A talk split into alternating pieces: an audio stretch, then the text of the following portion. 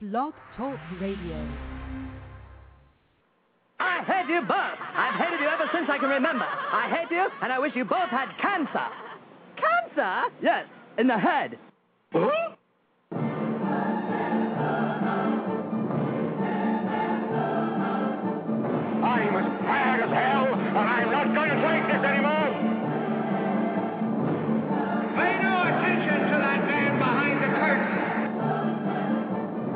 You telling me you built a time machine?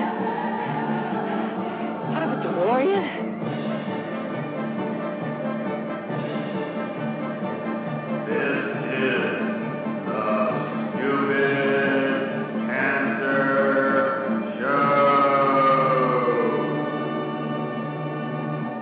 That's hot.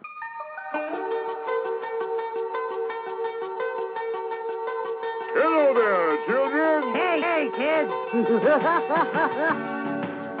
People seem to like me because I am polite and I'm rarely late. And now, the host of the Stupid Cancer Show, Matthew Zachary. Monday, December 28th, and we are once again live on the Stupid Cancer Show, the voice of young adults with cancer. We are your friendly neighborhood weekly social webcast, finally giving that voice to nearly 5 million young adults affected by cancer.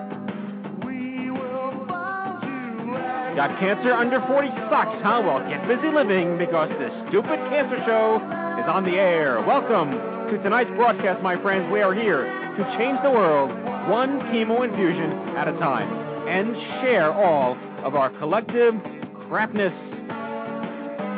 This broadcast is a program of the I'm Too Young for This Cancer Foundation, one of the nation's leading grassroots advocates for the next generation of survivors and co-survivors.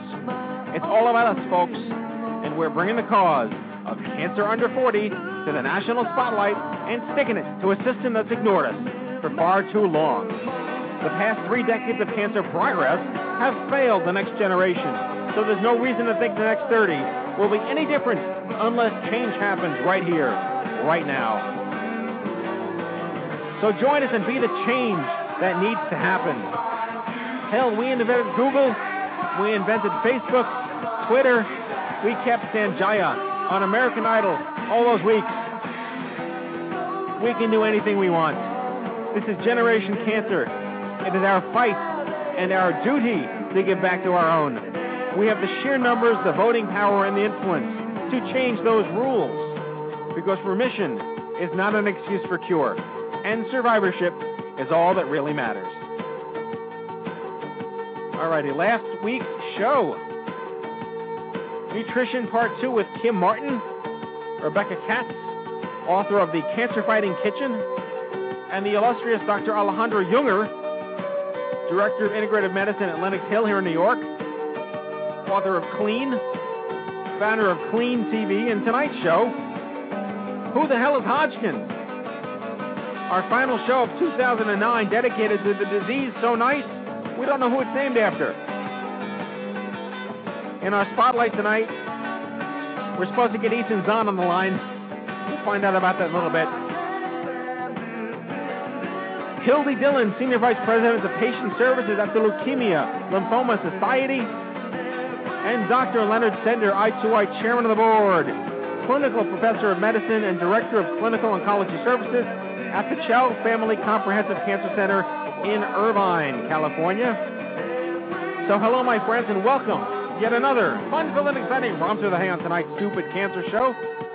And a Stupid Cancer welcome to all of our first-time listeners here on the Blog Talk Radio Network. Coming you live from the Chemo Deck, our fabulous studio in downtown Manhattan. I'm your host, Matthew Zachary, a 14-year young adult pediatric cancer survivor. Joining me live in the studio tonight, as always, our chief cancer anarchist, Jack Buford. Hello, Jack. What's up, Matt? Happy New Year, bro. Happy New Year to you in advance. Jack will be monitoring our live, concurrent, interactive chat room. So if you have something to say, let him have it, and grill him with simple questions to stump his small brain.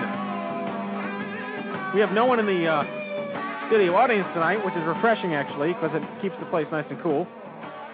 I keep it cool, too. Yeah, you like to think so. And uh, as always, it is my esteemed pleasure to introduce my official partner in crime here on the Stupid Cancer Show, hailing from the Windy City of Chicago, fellow young adult survivor, author of the acclaimed book Everything Changes: The Insider's Guide to Cancer in Your 20s and 30s, the lovely, talented, blogtastic, and spectacular Kairol Rosenthal.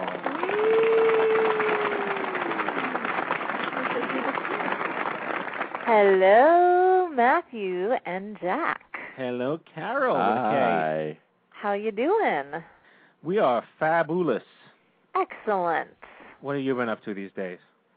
Well, I had pretty much the best checkup of my nine year cancer career about a week and a half ago. So it's pretty exciting. It's pretty exciting. Nice. Good for you. Yeah. Yeah. You know, usually when I get good news, well, it's not often. it never happens. It's sort of like once in a blue moon. I think it's happened one other time in nine years. And it's like it was really hard for me to trust it the first time and it's kinda like, right, when's the axe gonna just like slash down on my neck? I'm just waiting for it to happen again. This time, no way. I'm I'm really excited. I'm so grateful. It's pretty amazing. Pretty amazing to get good news for once. So I'll take it. Yeah, it's like when you watch the news and they're like, you know, death here and death there. Oh, little Timmy's happy, but death here and death there. You got to take it where you can get it, I suppose, these days. Yeah, it's it's it's true. So I'm I'm really happy about that. Um I've just been one of those people that I usually can't stand, like walking around feeling blessed about my life, you know? the kind of people that I usually want to smack where I'm like, Oh, get over it. Yeah, don't get too happy or we won't recognize you. Yeah, really. Um so yeah, so I've been just kind of little miss pleased as punch lately. Um so it's been nice. And uh, I have to say this is a, this is a little bit of like a bittersweet show for me tonight. You know, I'm happy because I'm back on the Stupid Cancer Show, but this is my last show as as your co-host. So Boo. It is? Really? it it is. Boo. No one told me any of that stuff. Oh, I didn't send you my Yeah, pink slip. I thought fired her, Matt. you the pink. I fired her because I wanted to talk more. Okay. Yeah. Well, actually, Yeah. we did we did pay homage to you last week, and we announced it to our listeners that uh, you would be leaving the Stupid Cancer Show as co-host, but you will still be a frequent returning champion as guest as often as possible. Indeed, indeed I will, and it will be such a pleasure. Wait, is there a difference between paying homage and writing an obituary? What? Because I had something I was going to read in Kairol's memory tonight, but An obituary? In, in Yeah. I'm, for I leaving finally get a one good checkup in nine years, and you wrote my obituary. well, maybe that's the wrong word, but yeah, we were going to say how we're going to have a moment of silence. a 'cause moment you're of silence the show. for leaving Kairol. A moment of silence. Uh, let's have a moment of silence for my dead cancer. How about that? What a moment of laughter for Kairol leaving the show. Woohoo!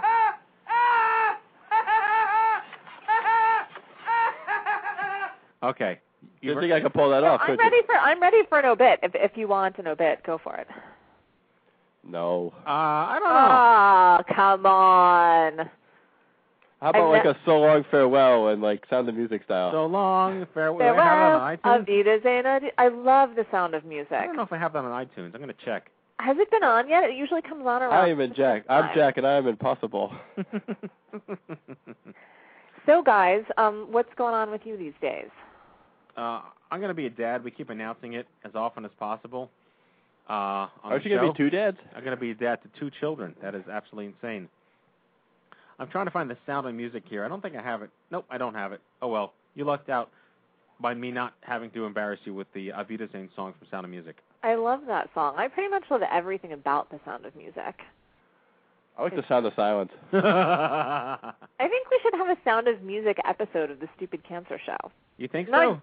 exactly sure what that would look like, but we I'm can Rolf. definitely take the theme like Maria being rejected from the Abbey. It's kind of like when you get cancer and you're Yeah. kicked out of like normal life as a young adult and you have to go roam the hills for yourself and you're like thrown into this new world where you're in charge of all of these different things like you know, we could have take each of the each of the seven children and kind of ascribe some kind of psychosocial hardship. I think you know, I think we could really go for the whole analogy here. Yeah, and we could bring Dory up from Baltimore because she's 16 going on 17. Oh, boy. Absolutely. Yeah, and then there's the whole like Nazi thing. I don't know. Maybe we could make a hybrid of like the whole Quentin Tarantino. we could get the ACS to come in as the Music, Nazis. Cancer show. Hitler therapy? Yeah. That's so bad. That is just so bad. It'd be like like Mel Brooks uh with uh, the producers, you know, Springtime for Hitler. Yeah. If anyone knows the producers at all, you know, just come up like a really really bad play that's like meant to fail, but it's a huge success. That'd be the stupid show starring Jack Buffard. That's true. Yeah. Or just anything starring Jack Buffard. just Jack Buffard, the, the musical. There we go. oh my goodness. Well, yeah. So we find out the sex of of the uh the gender, I should say. We find out the gender of the children um this Thursday, which should be very exciting. yeah. What Um, time are, are we going to the appointment again? Jack, you need to meet us there at noon. Oh, the- so it's a nine o'clock yeah, appointment. because the appointment's at eight in the morning. Right. Exactly. Well, I can't wait for your tweet. That's what she said. Ha ha. Aha. Oh no. Would, would that be baby one two seven in the chat room? BB one two seven? Baby. so you guys, on my blog today, I blogged about the best and worst of 2009 for myself personally, the best and worst. I'm kind of curious about you two. What what do you consider your best and worst of 2009? um. Well, yeah. my best for 2009 was coming on the Stupid Cancer Show, and Matt's worst of 2009 was Jack coming on the Stupid Cancer Show. well, I think you have to segregate that into personal and professional, don't you? Well, for me, I feel like those lines just blur all too much. So, yeah, but I think it sounds like a wonderful delineation. As a matter of fact, that delineation might even end up being my New Year's resolution. What to be able to separate personal from from professional? Yeah. The the lines do blur when you do the kind of work that you and I do for sure. But if I had to, uh Jack is having a conversation with my wife in the chat room. She told me I can't come to the vid- to the to the appointment on Thursday. Of course you can't come to the appointment on Thursday. Well, yeah, you can come. Come at come at noon. We'll be done at ten. Yeah, have a great time. Yeah, that sounds fair. I don't know. I would have to say best of 2009. I can't. You know, I mean, it's it's kind of. I don't know if it's superstitious or not, but you know, the prospect of becoming a father could possibly be the single greatest thing that's ever happened to me. But I can only. I can't put myself in the shoes of next May or June when they're born. You know, because clearly that will be the greatest thing that's ever happened to me. Uh, as far as the worst thing this year, I would just have to say the, the fucking economy. It's just terrible. Totally. Absolutely destroyed this organization's, um, you know, a- anything we could have done to grow as an organization this year, we did, in spite of the fact that everything like dried up and, and withered away. Uh, but we're still here. We still survive. Numerous cancer organizations folded this year because of the economy, which I think is the part that is just the worst. That we lost some really great organizations that were doing really great stuff. So And some were uh, absorbed by the Live, the Livestrong and Foundation. some were live strong, some were absorbed by live strong, which is good because they still live on. But at the end of the day, you know, we're we're still in a place where, you know, it's it's a very compromised community, compromised sort of um, ecosystem, if you would. So professionally, I have to say the worst is that that just the economy's been terrible. Yeah. So if you have any money, log on to Amazon.i2y.com or is it wristbands.i2y.com? No, on Amazon. Actually want to go. We want people to go to Loser Kids. Uh, if you're listening from abroad, international, Canadians, uh, Europeans, uh, Australians, uh, anyone out in Japan, uh, wristbands are now available for sale internationally, uh, which is something Amazon did not do for us. But you can go to Loser Kids, just like as it's spelled, Loser Kids uh, dot i2y.com. But anyway, non sequitur for a shameless plug. Uh, I would also say we had um this is an, a non necessarily politically correct thing to say, but we had a shake up with our board of directors this summer, but it turned out to be the greatest thing that could have ever happened to the organization. Well, all right. Lemons. Lemon. What is that? Lemonade out of lemons. so, Jack, what about you? Um, my year was pretty crazy. Um, you know, obviously everything that I've been doing with you has been great fun, and uh, No, trip specifically. We had a good trip to Austin. We had a good trip. Where did we go this year? we went to ASCO in Asco- Orlando. Asco wasn't it was fabulous. That was good. That wasn't Atlanta. Orlando. Orlando. Yes, Yes, exactly. That was a fun trip. that was a fun trip. Uh, You spoke in front of a high school. I did. You spoke in front of a high school class. Oh yeah, I did. You met this girl. What? it is it's like that movie, The Village, that which we do, do not speak. Well, I mean, I did speak in. Fr- oh no, you're talking about Columbia University. Yeah, That's not a high school. It's a medical school. Oh, big deal. Same thing. Okay. Okay. Yeah. Yeah. But I mean, I, I've done a lot of talking, and Didn't you speak in high school too? I Well, I- hope I you're spoke not like doing school in my advocacy for cancer patients or Yeah. anything. Oh, you have a And I- tumor? and I, I met a dude at the oh Go high to school. PS 103. Yeah. Yeah. You'll get a recommendation there. Yep. If you don't like what those doctors have to say, there's a preschool down the street Yeah, I know you know, exactly. offering really great chemo. I'm actually not allowed within 1,500 feet of a preschool. I'm not surprised. not good. Not good at all. Yeah, Yeah, but you- actually, I did speak to a kindergarten class. You did? Yeah, remember that picture when I tagged everybody? Oh, okay. Fair enough. Yeah, I bet you're great with the kindergartners, Jack. it was fun. Well, they're on his intellectual level, so it's perfect. yeah, they, actually, they were they were like well ahead ahead of my intellect. But when it came nap time, we're all on the same page. Right, nap time. Nap time, Excellent. exactly. Very nice, very nice. But yeah, I had a good year. All right. Can't yeah. say I can't really complain about anything. I mean, no, this was a. I, I would think in the scheme of things, this was a very good year to look back on. Um, you know, a lot of things, a lot of things happened this year. There's a new jib jab post that I put on my Facebook wall about what's going on this year. It's mostly political, but no, I I I haven't really given much thought to the fact that it's going to be 2010. You know, we were born in I was born in 1974. And Holy shit. a very long time ago. So um, yeah, just a so basically, when these twins are born, people are going to ask you how old your grandchildren are. Yeah, exactly. Exactly. It's amazing. All right, well let's let's plow through the news and uh we'll uh we'll do our spotlight stuff. So, here we go with the news. Hello, I'm Kent Brockman, and this is Eye on Cancer. Just the facts, ma'am.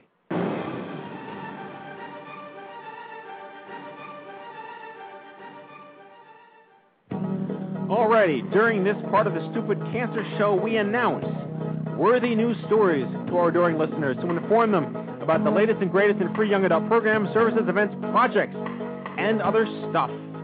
If you have an upcoming program, event, or press release that you would like to hear broadcast during this segment, please fax it to us at 877 794 6902 or email jackrecord at jack at i2y.com. That's jack at i2y.com. All right, Jack, take it away. The news is all you. Thanks, Matt. Here's your Stupid Cancer News. Head on over to events.i2y.com. Events.i2y.com is the official social calendar of the I'm Young for This Cancer Foundation. We have some new Yaks of DC events coming up. On Saturday, January 16th, they will be ice skating at the Smithsonian. Uh, the February meetup, Lisa Goldstein will be introducing First Descents and showing the camp documentary. And speaking of First Descents, their uh, 2010 calendar is on their website, so head on over to firstdescents.org for that. And finally, the uh, of DC group is showing Kris Carr's Crazy Sexy Cancer on Tuesday, January 5th. All Yaks of DC programs are held at Smith Farm Center for Healing and the Arts. And you can go to smithfarm.com for more information. The Annie Appleseed Project is hosting their 2010 conference at the Crowne Plaza in West Palm Beach, Florida. If you would like more information on attending this, head on over to AnnieAppleseedProject.org. Rockin' Given is in honor of Michelle Ciotti's Stupid Cancer. Come celebrate and support survivors, we, those we have lost, and those who love them. In Unionville, Michigan, Saturday, January 9th, 2010. $20 admittance, admittance fee includes beer, live entertainment, and appetizers. They will be selling Stupid Cancer bracelets, and proceeds will be given to the Young for This Cancer Foundation. For more information on this event, contact Charlie at 517-256-2018. 70k.org. That's the word 70, the letter k.org. There are approximately 70,000 people aged 15 to 39 diagnosed with cancer every year. For over two decades, there has been little or no improvement in survival for this age group. By signing this bill, you are supporting the Adolescent and Young Adult Cancer Bill of Rights to be established as a standard for care to meet the needs of this underserved population. Cancer care programs for young adults are as follows living with cancer, life after cancer, young adults loss of a parent, young women with breast cancer, young adult individual grief counseling, and young adult caregiver for all diagnoses and relationships.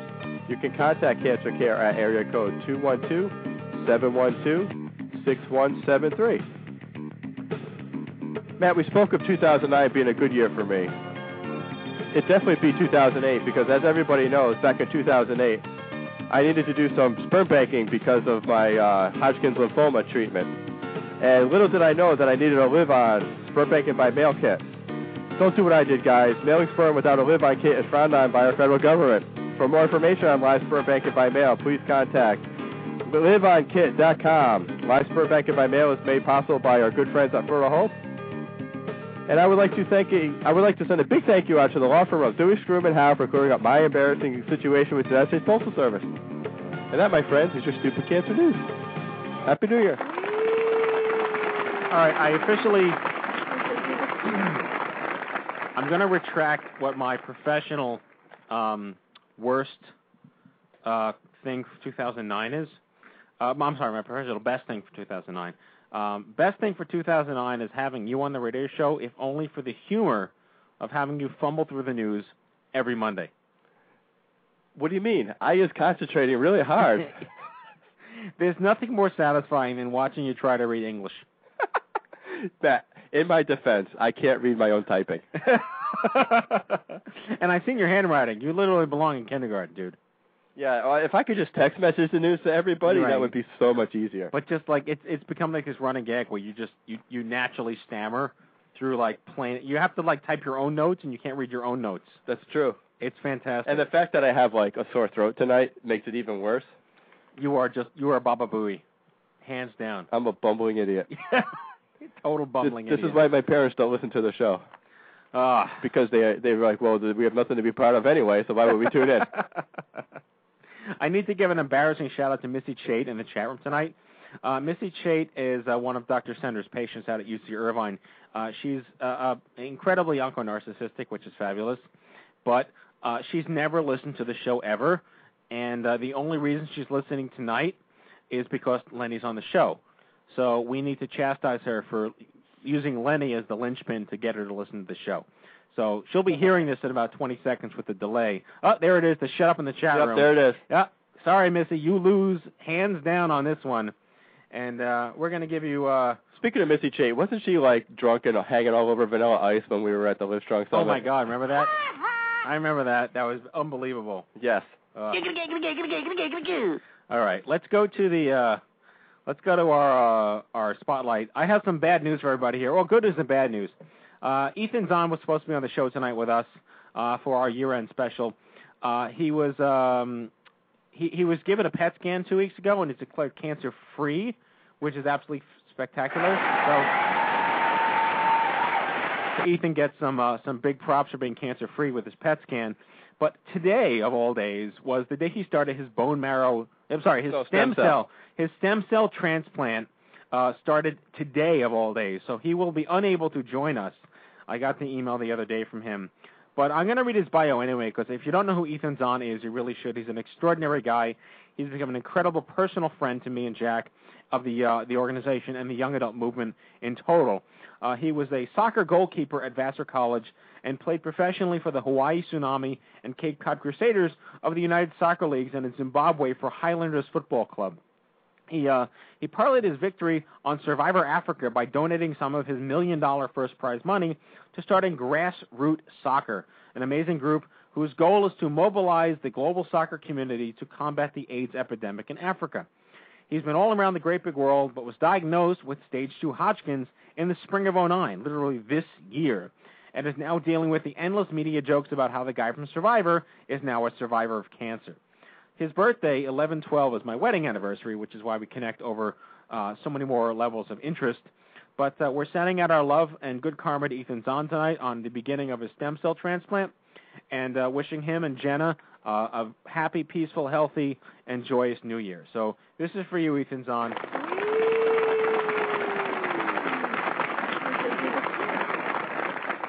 So uh, we have a, a few minutes before we bring in our first guest anyway. So I'm going to uh, make everybody leave the room um, and just pack up their bags because we're going to have Jack Buffard be his own guest Yay! on the show tonight. You see, tonight's show is called Who the Hell is Hodgkins? we hear these terms all the time: Hodgkin's lymphoma, non-Hodgkin's lymphoma. Who the hell is Hodgkin's? Who's it? Is there a guy? Did someone lose a bet? That's the name of something that sounds like your uh, bodily function. Not good. So Jack is a survivor of uh, non-Hodgkin's lymphoma. No. Hodgkin's? Regular Hodgkin's? Regular Hodgkin's? Regular Hodgkin's, and I feel bad for not knowing that. Have, did we just meet or something? Hi, I'm Matt. Considering that you're the one who like types up my bio on like everything I2Y, you should know what I have. Hodgkin's lymphoma, stage four Hodgkin's lymphoma. Yes. Clearly spread to your brain. What? exactly. No.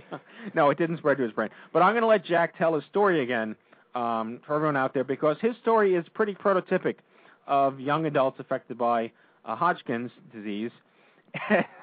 He's not on my lap. Well, your wife, matter. your wife asked if I switched seats, so I said yes. I'm sitting on your lap. Oh, fabulous! fabulous. Philbert was jealous. All right. Well, let me let me just play here. Uh, What time is it? all right. Jack Buffard is sitting to my left. He was diagnosed with stage four Hodgkin's lymphoma in February, January. January of 2008. Yes. We first met at the 2008 OMG Cancer Summit for Young Adults, where he became enamored with me personally. A day that will live in infamy. You're not supposed to interrupt my introduction of you. Oh, sorry. You're also supposed to send me an introduction of you. You told me I was supposed to be funny. All right, Jack Buffard, everybody. Tell us your story, Jack. How did you come to grips? How were you diagnosed? Um, and how is your story pretty typical of the young adult with Hodgkin's? Well, uh, going back to 2007, uh, September of 2007, I started getting some fevers that would last, you know, two, three days at a time. Couldn't figure out what was going on. Um, the only symptom was a fever, so I was able to like function through everyday, uh, everyday life. Um, lost. I started uh, getting uh, severe night sweats. Started losing weight. Couldn't figure out what it was. Started going to the doctors. They put me through numerous blood tests, blood cultures, a CT scan that November. Nothing. Everything was consistent with having some type of viral infection. Uh, I was looked at by internal medicine doctors, infectious disease doctors, and everybody kind of had the same conclusion that it was just a virus. Um, yes, uh, yes, Missy, I was itchy. I, I was having that uh, itchiness that so many of us have um, regarding. Uh, Not the same itchiness you have when you meet Missy. no, there's no cure for that. but uh so finally uh it was New Year's Eve 2 years ago in '07 that I was at a party and my fever just completely spiked. Um the next morning I saw that I had two lymph nodes in my left groin that had popped up and uh gave the doctor a call and I was kind of like excited because I had another symptom to to present. I was like, you know, something popped up and you know, maybe this is something we can work with. They admitted me to the hospital right away, had surgery for the lymph nodes the next day, and on January 8th, I was told that I had stage 2 Hodgkin's lymphoma. So, went to uh the cancer center in Denver, Connecticut, where I live, and uh the PET scan, the initial PET scan showed that it wasn't stage 2, it was stage 4 because I also had cancer in my bones and on my liver. Uh, well done. Thank you. Yeah, because you know I just got to have the best of the best. If you're going to you know? do it, do it right. That's right. So uh, because of that, obviously the chemotherapy was more involved. I was going to uh, for chemo three three days a week, about five hours a day, and uh, you know it totally sucked. Um, at the time of diagnosis, I weighed 130 pounds. I normally weigh in the 160 range, and with all the medicine and the steroids and all that crap that I was on, I blew up to like 185 pounds, which is the biggest I've ever been in my life. Um, and you know, I was really sick. You know, lost my hair, couldn't really do much, relied on everybody, and uh, fortunately got through it. So June of '08, I came back cancer free, and everything since then has just been returning to normal, whatever that means, because I still have, you know, some issues with neuropathy in my feet and fatigue and whatever. But my story is typical of so many young adults because I was diagnosed at the stage four, and there are so many of us that are diagnosed at stage fours that don't make it. So, you know, I certainly am very fortunate that I had a good response to my treatment, and that I'm doing okay now. And I I had a scan last week, and my doctor was very pleased with the results. So I've been a year and a half out, and had another clean scan, and he's actually dropping me uh my my appointments down from every month to every other month. So that's good because I've been trying to find a good way to break up with my oncologist, but he won't let me. Nice. So, so that's pretty much it. Okay. I lived. But I, I, I like the story you tell, and this, just take another minute to talk about the um, the support group scenarios that you went through. Yeah. Uh, this, is what resonates with our audience. Yeah, and this is how I came upon I2Y and Matt. Was uh, when I was diagnosed, there were so many, you know, people that that came to me, you know, through the hospital and through uh, cancer centers and whatever, uh, regarding support and support groups that I could partake in. And there were two support groups that were offered to me. One of them was a men's group, but the men's group consisted of men in their 50s and 60s, and they were all prostate cancer survivors. So nothing to, uh, you know, really uh, relate to with them the group that I did partake in was 10 people. I was the only guy, the youngest by 25, 30 years, and the majority of the women in the group were breast cancers. Well, there you go. So I was. So you fit right in. well, we all cried over everything, but uh, right. Um, but no, seriously, the, like a lot of what they were talking about, I couldn't relate to, and that's what a lot of us young adults feel when we're isolated in these support groups. Right. Like some of the women were like, you know, I don't have uh, the energy to drive the carpool and you know have dinner ready for when my husband comes home from work, or I don't have the energy to keep up with my grandkids or whatever. And I'm Right. like, well, I just want to get better so I can go to some baseball games and Dave Matthews concerts Exactly. you know it's a whole generational gap and and also you know regarding fertility it's like you know i could look at these women and say well you're lucky because you're you know you're in your 50s 60s and 70s and you know you have kids you have grandkids but my fertility is compromised as a 32 year old and i don't know if i'm going to be able to have kids one day so there's a huge generational gap in addition to just like the the uh, social stuff where it's like you know i couldn't just like curse and be like you know this sucks or whatever because you know i'm looking at these people as my my mother and grandmother Well, I think that was very well articulated. I'm glad you filled in for Ethan. Um, but uh, let's get to our first guest. Again, who the hell is Hodgkins? I think it's a really compelling show. It's about time we got to the bottom of this. So uh, let's do this. We're going hopping, we're going hopping today. When things are popping, a Philadelphia way. We're gonna drop it. Okay, as the Senior Vice President of Patient Services of the Leukemia and Lymphoma Society, Hildy Dillon provides strategic direction and oversees all operations of LLS patient and healthcare professional services, programs, disease-specific patient publications, and web pages, financial and other support services. She joined LLS 10 years ago in 1999, almost 11 years ago, as the director of the LLS Information Resource Center. Uh, prior to LLS, he served as the manager of smoking and health programs at the American Lung Association and spent nine years at Memorial Sloan Kettering here in New York in the Breast Cancer Laboratory Research Center as supervisor of the National Cancer Institute's Cancer Information Service. Wow, I didn't know that. Native New Yorker, perhaps. Let's see here. Please welcome to the show the one and only Hildy Dillon. Hello, Hildy. Hey, Matthew. I didn't. I you know it's funny. I, I read your bio when you sent it to me, but I never like actually processed. You were at Sloan. You're you're you're here in New York. You're a New Yorker. Yes, I am a native New Yorker. I do live in New Jersey now, but I am a native New Yorker. No, we'll forgive you for that. But the fact that you're a native New Yorker is fantastic. yeah. And I was at Memorial for almost 10 years. You were there when I was there. That was amazing. But I didn't Yeah. get breast cancer, of course. So no, right, no. the twain shall not meet at that moment. No. Where are you calling in from? I'm calling from uh Okemo, Vermont, from a ski resort. Wow. Yeah. You want to switch Mm. places? Yeah, the skiing was great today, not to make everybody jealous, but it was. It snowed all day and it was beautiful here.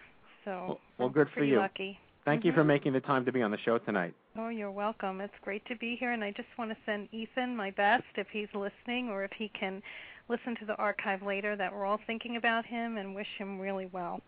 Yeah, I mean it was. re- It's unfortunate that uh, they scheduled his. You know, how dare they schedule his stem cell transplant the day he's supposed to be on the show, right? Yeah, Yeah. And, and and Matt and I did speak to Ethan on Christmas Eve, and uh he's in good spirits. You know, he's just stuck in his bubble, you know, literally. Yeah, Yeah. yeah. He's in the bubble now, but he will he will soon rise up, and uh we wish him the best. So um, let's get down to some brass taxes here. Obviously, you know you've been at LLS for for almost 10 years now, or a little over 10 years, and um, you know so much has changed uh, in the past 10 years with regard to LLS, uh, its mission, its purpose, its goals, and Um, can you talk a little bit about? And I know uh, Kairol probably has some questions for you also. Uh, can you talk a little about, you know, what specifically is uh, are, are the biggest issues that you think the organization is facing uh, these days? What are the biggest struggles uh, that you're going through? Well, I think actually for uh, people living with uh, different blood cancers, we, we address all blood cancers. So that's leukemias, lymphomas, myelomas, and uh, other diseases uh, that or other cancers of the blood cells. And um, actually, I've been at the organization for 11 years, and, and there has been incredible progress made in treating most of these diseases. I would say that um, our biggest challenges are still some of the more uh, acute leukemias. Uh, Hodgkin lymphoma, which we're going to talk about tonight, is actually one of the most curable diseases that we address, but there are some people that do have challenges, like the challenge that Ethan is going through right now. Um, so it's been um, an incredible 10 years to see a lot of therapies be developed that are more targeted, uh, less toxic than the classic chemotherapies like what Jack was talking about. Uh, but most of our patients still do have side effects from their treatment. A lot of them are still receiving chemotherapy in combination with some of these targeted therapies. So a lot of progress, but still a lot of challenges ahead. Uh, we also are uh, beginning to see a lot of research and progress in the area of uh, addressing the long and late term effects of treatment. Jack referred to some of those as well, that even though he's quite a bit away from his actual therapy that he still has some fatigue and some neuropathy and these are things that we're trying through research and some of that research is supported by the Leukemia Lymphoma Society to reduce those side effects so that we're not only curing people but that they can live better lives once they get past their treatment. Well said. So hi Hildy, it's it's Kairol. And Hi Kairol. Um, how you doing? Good. Good. Um, you know, a couple questions that I have, um, specifically about Hodgkin's. You know, the age range that we look at. I mean, often, like when I write and talk about young adults, I often am talking about people in their 20s and 30s. But Hodgkin's really affects a lot of teenagers too. Um, and I'm wondering, like, what kind of challenges or interactions do you see with Hodgkin's patients and their parents? Because I mean, I think that at that age like they're you know you're you're still living with your parents you know and even those of us who are diagnosed in our early 20s like sometimes we're still living with our parents we're just like haven't quite cut the cord yet or we're off at college. And i'm just kind of wondering like what that parental and survivor patient relationship is like that you guys see there and what kind of services you offer around that. Yeah that's a great question. And actually we do get um, we receive a lot of inquiries from concerned parents for uh, young adults or, or people in their teens that are diagnosed with either Hodgkin lymphoma or another type of blood cancer.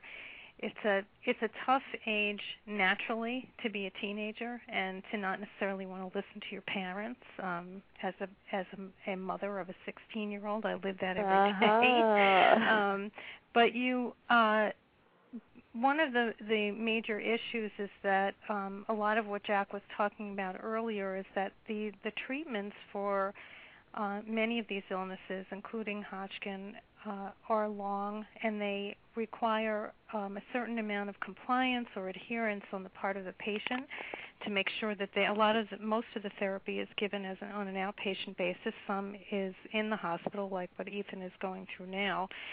Uh, but it's very important at um, at any age that people follow what the physician is recommending in terms of making their appointments, uh, not giving up on getting their treatment if they don't feel well, unless they absolutely can't do that because there if there's a medical reason that they can't do that.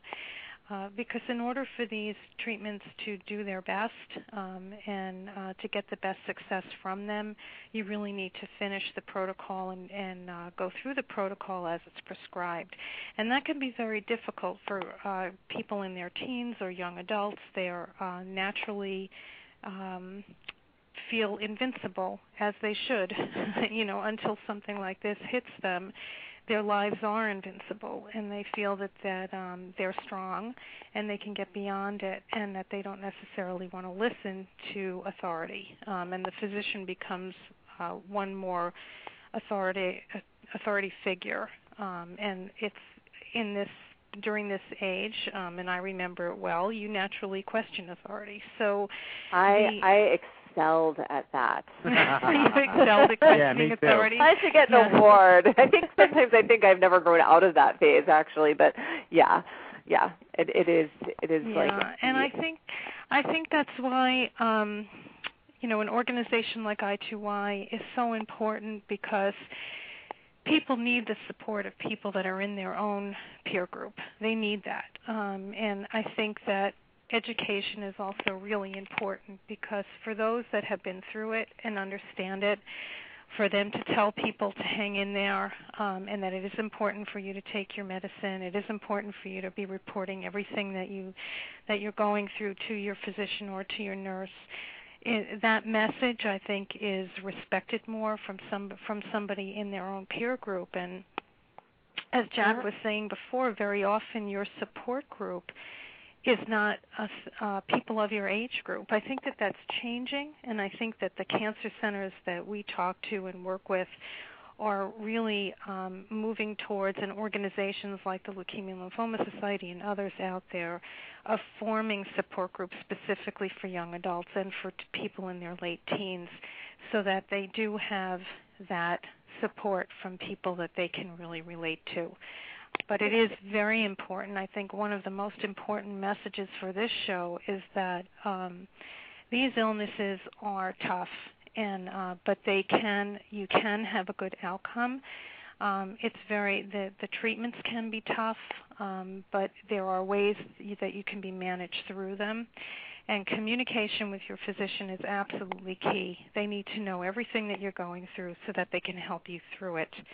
Um, and I think that when you have the support of people in your own age group to give you the um, the education and the the words that you need to bring to those people that or the nurses and the doctors that are treating you, that that can be enormously helpful.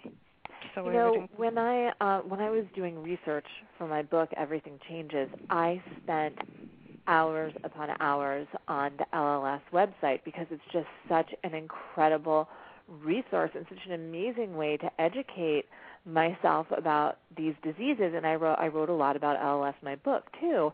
And one thing that was so startling to me, I listened in your archives. It was to a podcast about sexuality, and I can't remember the exact number of listeners that were on the phone in that. It was like a call-in podcast, but it was amazing to me how many people were listening. I mean, it's just like the numbers were astounding. How many people participate in and consume what you have to offer? And I'm curious if you look overall, I mean, I'm not sure if you're able to separate out young adult issues from other issues, but what are some of the most popular parts of your website? What are the pieces of information that people are most eager to find out about through your organization?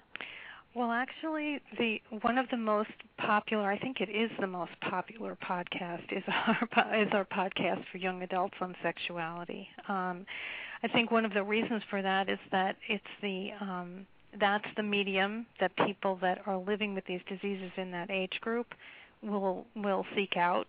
Um, and we have other programs that are via teleconference uh, that are uh, more frequently attended by people that are that are uh, a little bit older, you know, that are maybe 40 and above. Although we do have young adults that are listening to our teleconferences as well. Uh, we do about 25 teleconferences a year that are um, disease specific or on specific types of treatment like stem cell transplantation. We do have um, several a year that are on lymphoma, and people have an opportunity to listen to a key opinion leader or a physician who is um, expert on that specific disease, and then they have a live an opportunity to ask uh, questions for about 20 or 30 minutes live and then we archive the program so they can listen to it as a podcast afterwards. Um, Speaking of questions, I think Jack has a question for Yeah, you. it's more of a comment just based on, you know, telling my story and then tying it to what you were just saying about the young adults and teenagers looking for peer support. Um, you know, like I said, I was in those support groups with the older people, And you know, again, I was reserved with what I said and was kind of like, well, where are the people that are like me? And then when I went to the OMG summit in uh, April of 2008, which is a month before I finished treatment, there was in a room full of 100 people that were just like me. And I'm kind of fortunate where I found I2Y pretty early on. Uh, I was still in treatment and you know starting my survivorship, but there are so many people that are like long removed from treatment and uh, have been survivors for many years that are just like, oh my god, like where were you when I needed you? But I'm going to chime in right here and just add the fact that the OMG Cancer Summit was originated through a, really innovative partnership through I2Y and the Leukemia and Lymphoma Society. We have Karen DeMero to thank for her vision in wanting to bring that together, and we're coming up on our third annual conference, you know, this May. And again, it's being done with Leukemia and Lymphoma Society. And if I can just go out and say that uh, you're one of the more progressive national organizations who can see beyond sort of the now and and project into the future about the what the needs are going to be and meet the needs through the the openness of partnership and collaboration. So I, I you know among the numerous projects we've worked on, OMG I think is the one that really is going to take the young adult movement to the next level for the next couple of years. Yeah, well, thank you for mentioning that. And yes, I agree. I think that, that that's been a great project. And um, we have, the Leukemia and Lymphoma Society does have 60 chapters across the United States and four in Canada. And they have worked uh, with I2Y on a number of projects, and our chapters have really um, worked hard to uh, develop uh, programs specifically for young adults with blood cancers by um, actually just by asking the people that, that are already connected to the Leukemia Lymphoma Society, that are young adults, what is it that we can do that would help? Um, and that just as we heard previously from Jack, the traditional types of either support groups, uh, peer programs, or education programs that we that we have done before may not be the right forum or the right setting. So what we want is to um, bring young adults together that are living with these illnesses so that they can help one another through the experience um, and beyond um, into survivorship. Because there is um, once you've had cancer and, and you've gone through cancer therapy, this is something that you're going to carry with you. Your your life does change. It's it's your new normal. and when you're a young adult or you're a, um, a teenager, you're still trying to figure out who you are and who you want to be when you grow up. and uh I mean I'm in my 50s and I'm still trying to figure out what I want to be when I grow up. But um it's very important for people to have their own peers with them through this experience. We know this with other support groups that we do. Many of them are disease specific. Uh, they're becoming um, age specific. Uh, and really, the Leukemia Lymphoma Society is um, as Matthew was saying, we're really reaching out at this point to other groups that are working with young adults. We're very um, interested in supporting young adults with blood cancer. We recognize that they have some very specific needs uh, in order to get through their experience, and then they will have some very significant challenges throughout their life based on the, the long and late term effects of their treatment and we want to make sure that they're getting the right information um, about follow-up care, how often they should be going for follow-up care, who should be following them, what are some of the signs and symptoms um, of the effects that can occur as a result of their therapy. So, and can you um, remind listeners again about your website where they can go to get more information? Sure. Our website is um, www.lls.org and then our Information Resource Center, which people can call into um, or reach through our website, where you can speak with a um, a live person. A telephone. Um, yes. How retro. I, but yes. it works. It totally Very works. retro, but we also have a live chat during the day. Um, and they're there Monday through Friday from 9 a.m. to 6 p.m. Eastern Time. Those are master's level nurses and social workers that can answer disease specific questions, questions about clinical trials, treatment side effects. Um, so they're there to help people um, better understand their disease and the treatment options that, that are available to them. Well, it's so fantastic, all of the services that you guys have. You're really just a phenomenal organization. We're so glad to have you on the show tonight. Yeah, Hildy, keep on. I'm looking forward to 2010 with you guys. I think we're going to blow it out of the water and really, really set the bar uh, for the rest of the country on what can be done to serve this incredible community. Okay. Well, you guys keep it going too. You're doing a great job. All right. Happy New Year. Enjoy skiing. yeah, we hate happy you. New Year. okay, Hildy Dillon, everybody. Thank you. All righty.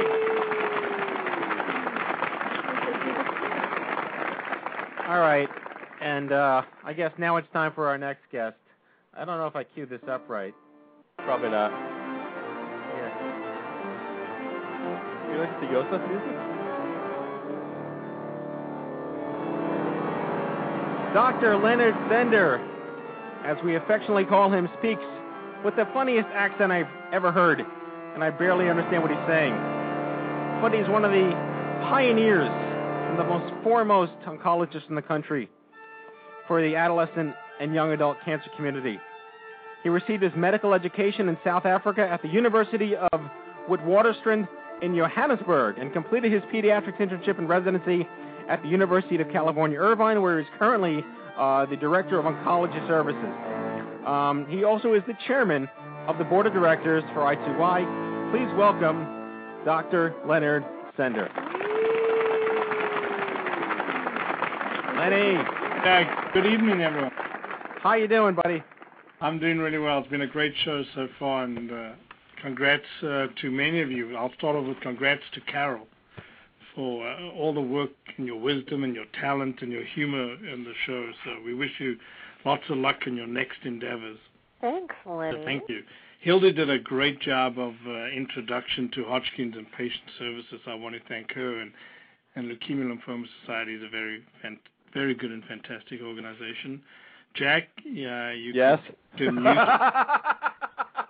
You better get me now because I'm going to go take a nap in a I'll understand you and you'll understand me. uh, and Matt, uh, congratulations. I understand you got the date wrong on the day you were diagnosed, but um, Yeah, no, I mean, I'm really glad you're so many years out. Well, yeah, it's 14 years tomorrow. Um, I guess I'll give myself applause for that. But 14 years. Um, yeah, I for some reason I always thought that my diagnosis date was December 27th, but my dad actually went back to his Microsoft Word document that he kept as a journal, and my official date of meeting the neurosurgeon and being told you have a thing in your head is actually December 29th. Although it raises another point of point of uh, contention, which is what day do most survivors celebrate as their cancerversary? Is it the day you're diagnosed? Is it the date of like a major surgery, or is it the last day of treatment?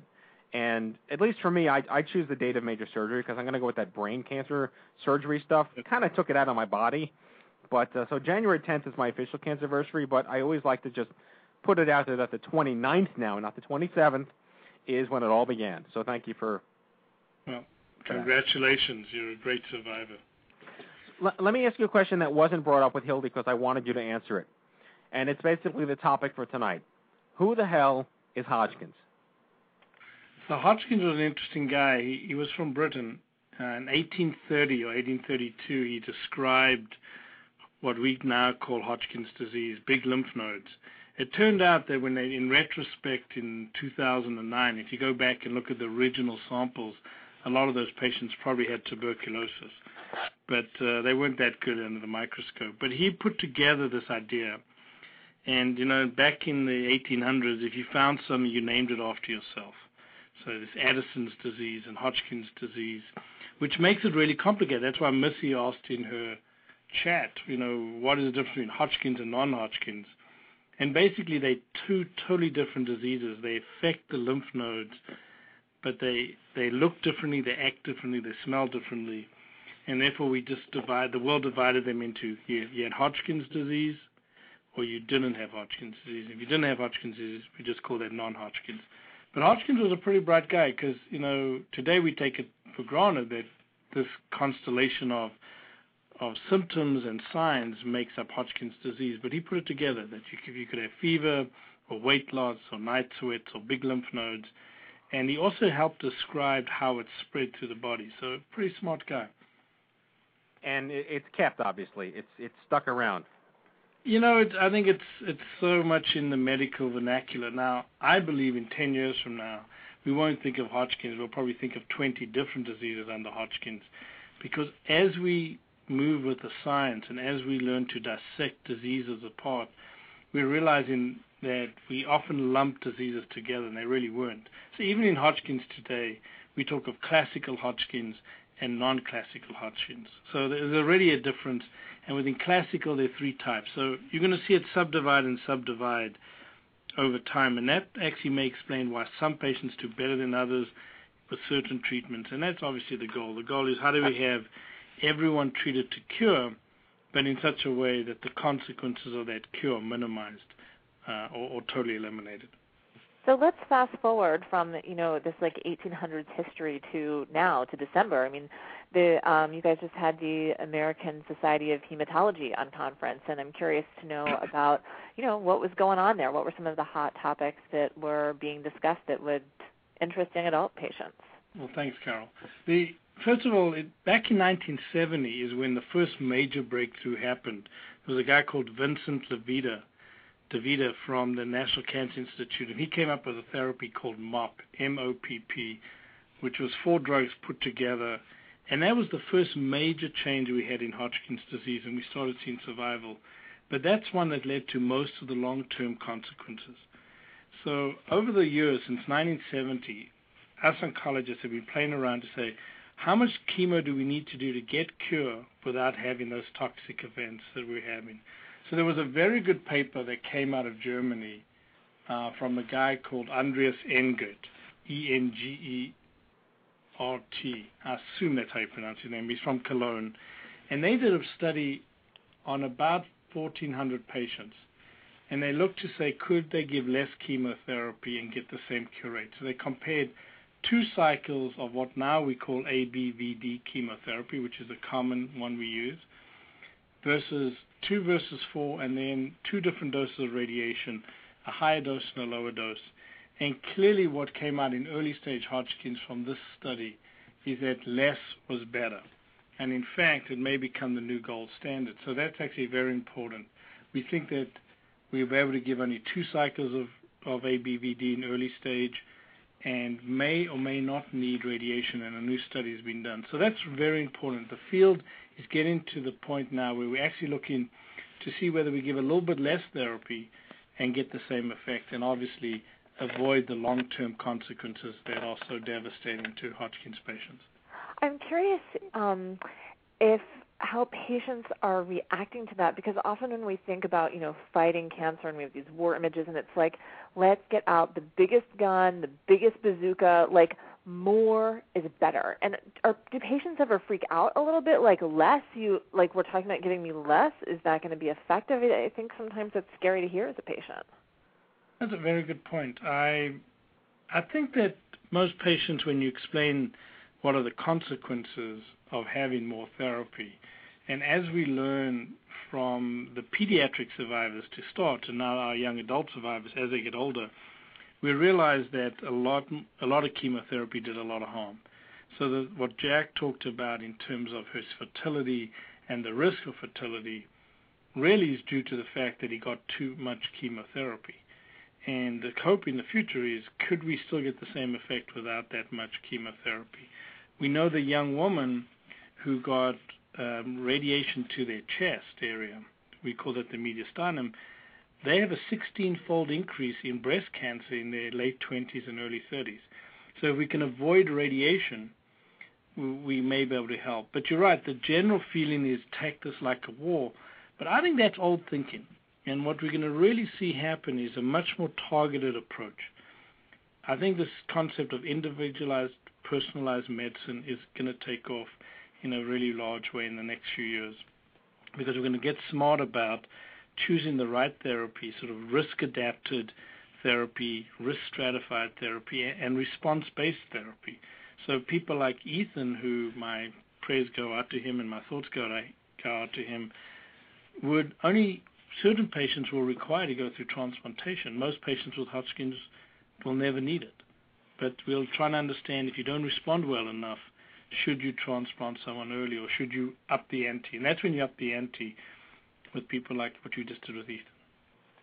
Matthew, take yeah, it away. Lenny, yeah, we we've had the conversation, Lenny. Uh, it, statistically, we look at the I2Y population, and interestingly enough, you know, blood cancers are not the top one or top two cancers in the young adult community. It's really kind of third and fourth, respectively. But of the overwhelming majority of the tens of thousands of people in our database, the they're all blood cancer survivors. And you once told me that it's largely due to the morbidity. And could you talk about what that means and uh, how is there any way to even that out with other cancers? Sure. Um, so if you take the majority of patients who get uh, Hodgkin's disease, although we have a very high cure rate, close to the 90% and high in certain in certain stages, the effect of going through that chemotherapy is quite devastating to the body. And often those people are left with permanent chronicity to their disease. So any disease or any cancer that leads to the concept of a chronic disease in a patient leaves someone both psychologically and physically vulnerable. And I think when you look at leukemias and lymphomas as a group, they are some of the most challenging patients to take care of. One is they may require tremendous amount of chemotherapy, very uh, dangerous doses of chemotherapy with lots of side effects, and that often leads to this long-term survivor chronic problems. And that's what draws them maybe to us because they're really searching. They want to find other people like themselves who's suffering from the consequences of their cure. The majority, thank God, of, of people with, say, thyroid cancer are cured. So, you know, you go in, you have your surgery, you have your radiation afterwards, and in 93% of those patients, they never require anything else except the follow-up scan with quite small and, and not very uh, severe long-term side effects. It doesn't mean they don't have side effects, um, but they don't have a lot of it. So those people often go on and think themselves totally cured. Early stage melanoma, again, another one where people go on to think of themselves as cured. So I think it's in any one of our cancers that the therapy is either a lot of inpatient or, or, or extreme outpatient chemo with long-term side effects.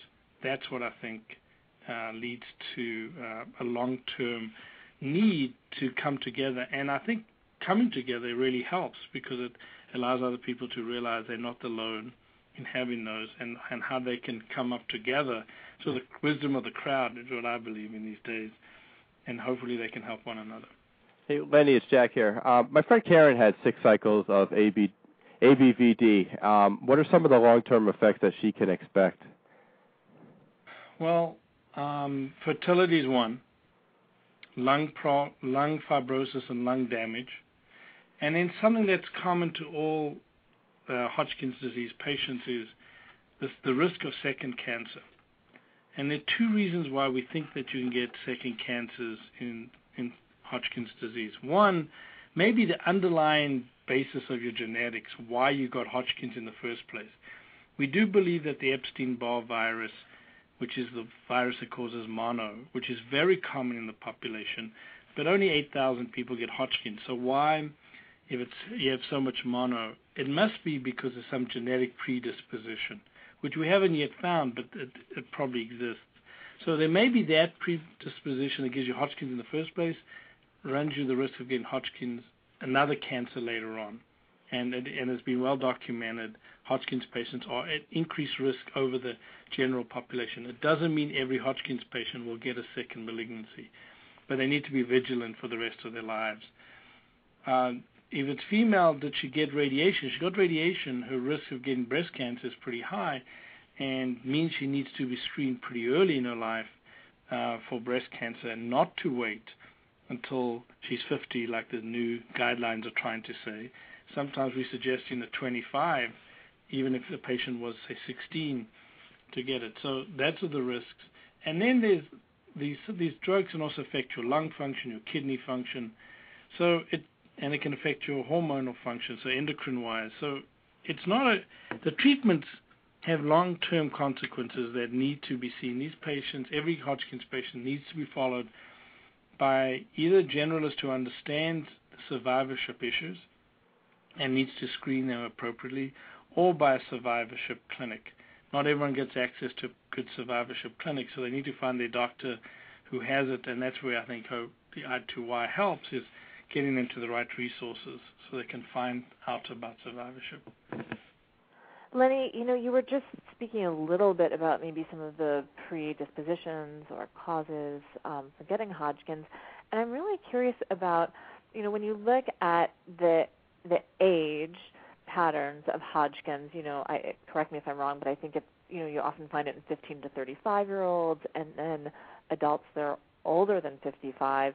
What's happening in that age gap in between that they're less likely to have Hodgkin's? That's a fascinating question. We've debated that forever. It, it's a two. It's a bi. We call it a bimodal peak. So you get it in that early age, and then you get it late. We're not sure. There's a lot of diseases that affect developing humans, and being a young adolescent, young adult, it's a, really a developing human. So osteogenic sarcomas and sarcomas start coming in. But why uh, does someone get affected with Hodgkin's in that age is really not clear again, people have looked at Epstein-Barr virus, trying to understand it. It may be a dysregulated approach to the immune from the immune system, but I wish I could tell you the answer. I would probably be ready to go to Stockholm and get my Nobel Prize. Yeah. Truly understood. Yeah. you know, another question that I have is when I read about lymphoma, I see the word immunotherapy used a lot more often. And I'm kind of curious if you can talk a little bit about what the word immunotherapy means and what does it mean for lymphoma patients? Well, I think in Hodgkin's disease we don't use a lot of immunotherapy. Um, it, it, really it's a it's a sort of generic term that probably is misused a lot of the time. Mm-hmm. But in non-Hodgkin's lymphoma, we are now using an antibody. So one of the antibodies we use is something called Rituxan or rituximab, which is against a molecule on the surface of the cell called CD20. CD stands for cluster designation. It's, it's, a way of naming it. So when we talk about that molecule, the people in France and Germany and Australia all know what we're talking about. So a company made an antibody, and the guys who who invented or discovered antibodies for cancer won the Nobel Prize a few years ago, Milstein and Kohler. But basically, that type of therapy helps uh, patients immensely in the uh, non-Hodgkin's disease. There is a monoclonal antibody uh, called SGN30 for Hodgkin's disease, but the trials so far are ongoing. They are a little more, little bit disappointing the CD30 antigen, which is a fancy way of saying the little button on, on the cell that looks like CD30, is, is very present in Hodgkin's, but the therapy with, it, with that antibody has not yet translated into improved overall survival.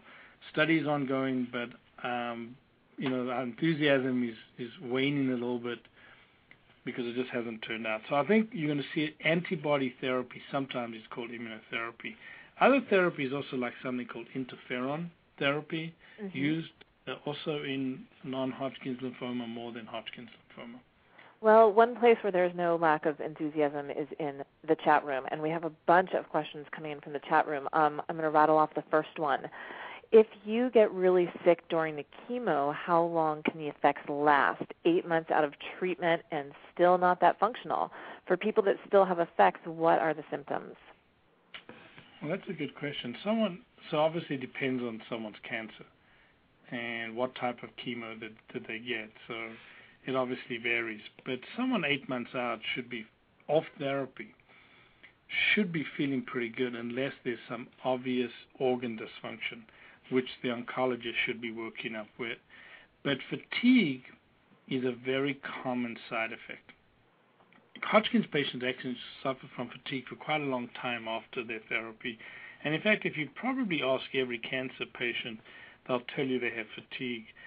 I'm working with Brad Zebrack, and um, he recently sent me something on. He's trying to develop a quality of life questionnaire for young adults. Our problem is that the, the the uh, tests we have right now are not being validated well in our young adult patient population. So we, it's hard to define, you know, the quality of life because one person's fatigue is not another person's fatigue. Jack and I just took that survey, by the way, Lenny. Sorry? Jack and I just took Brad's survey. It's very, very comprehensive. Oh, good. But it's a very, but a, but it's an important question because fatigue is multifactorial. The company Amgen tried to sell us all that if you could just raise someone's red cells by using Epogen or their own product, that you would get rid of fatigue. And they always showed some grandpa picking up his grandchild, but the grandpa always had hair, which always amazed me because most of our chemo patients don't have hair. but I think it really is. It, it really is multifactorial, but I'd be worried if someone is still having so much fatigue at eight months, you know, that someone is at least evaluating what consequences have, are they suffering, because they should be over it by eight months if they're off therapy. Another question that we have in the chat room somebody says, I'm almost five years out from treatment, and one doctor says to still do CT scans yearly, and the other doctor says that it's too much radiation. What, it, what should they do? Uh, well, it's a good, very good question because right now, you know, we are really struggling with how to follow patients long term. We are very cognizant, or should be very cognizant, of the fact that every CAT scan we do and every PET scan we do is, quite excessive radiation.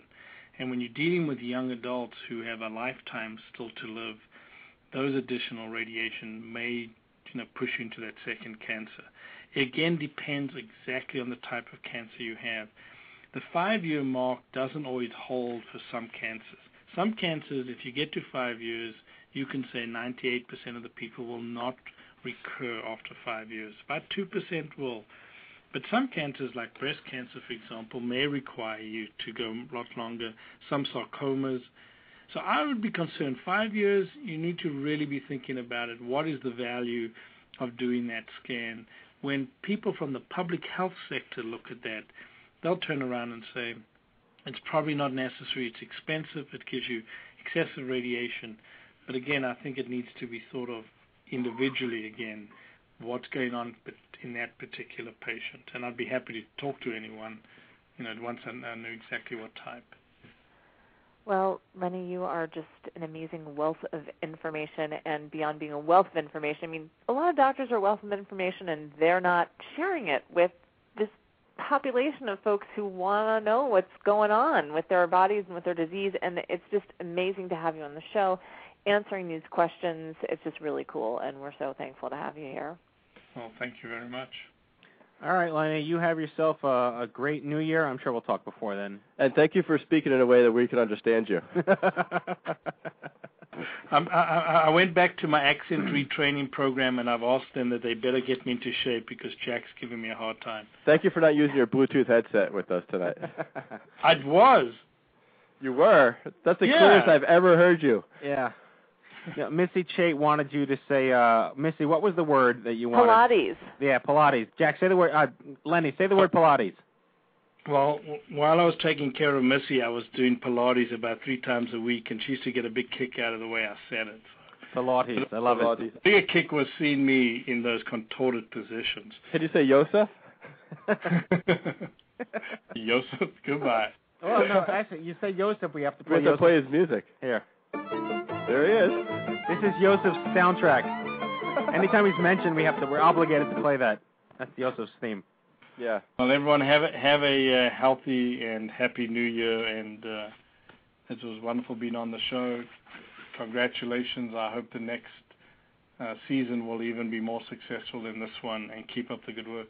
Thanks, Lenny. Lenny Thanks, Sender, everybody. Doctor Leonard Sender, the one and only, the one and only Doctor Leonard Sender. All right. Well, that that sort of that that takes us out, Kairol. I mean, it's like you said, it is. It's a bit bittersweet. I can't believe it's been a year. I know. It's been a great year. I mean, just look through all the archives and think, God, we've covered so much terrain. It's been We cool. I know. A, you've been an invaluable friend, an invaluable resource, an invaluable supporter.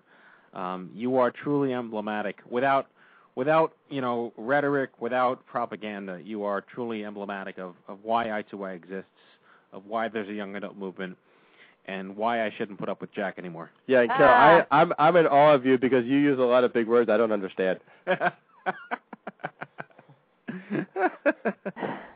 My I, I actually try to use really small words. I'm not I'm not into the big word thing. I like this I like the teeny little, you know, two syllable words. No, but that's Jack's limit, two syllables. Oh, two syllables? Yeah, but usually the two syllables that come my way are F and off. Me too. You have no idea how much restraint that I use. I mean, it's really great that there are no FCC regulations on this show, but still, yeah. man, the F word is like every other word for me. It started in kindergarten. It's a very hard habit to break. That is a hard, definitely a hard habit to break. Yeah, it's really hard. So anyway, um, don't be a stranger to me, and I won't be a stranger to you guys. I'll I'll keep seeing you around here, and um, I hope you guys have a great, great New Year. All right, a special round of applause for Kairol Rosenthal, everybody. Excellent work. Sad to see you Outstanding. go. Jack is giving you a standing O, standing O. So, uh, all right, Happy New Year. I'm sure you and I will be in touch, but take care of yourself. Best to Shannon, and uh, enjoy your winter. Well, I I, I will do that because it is winter here in Chicago. You guys get winter in Chicago? ah, all right. Well, you take care. And now it's time for our closing sequence. Prepare to activate. Uh, I hear there's rumors on the uh, internets. You ever seen a grown man naked? And so, to all of you, a fond farewell. Hooray! I'm helping. You are a meathead. Oh, Magoo, you've done it again. That was so terrible, I think you gave me cancer. All right, folks. That's tonight's show. I hope you had as much fun as we did poking a stick at Stupid Cancer. I'd like to thank our guests, Hildy Dillon, Dr. Leonard Sender, and a special shout out to Ethan Zohn.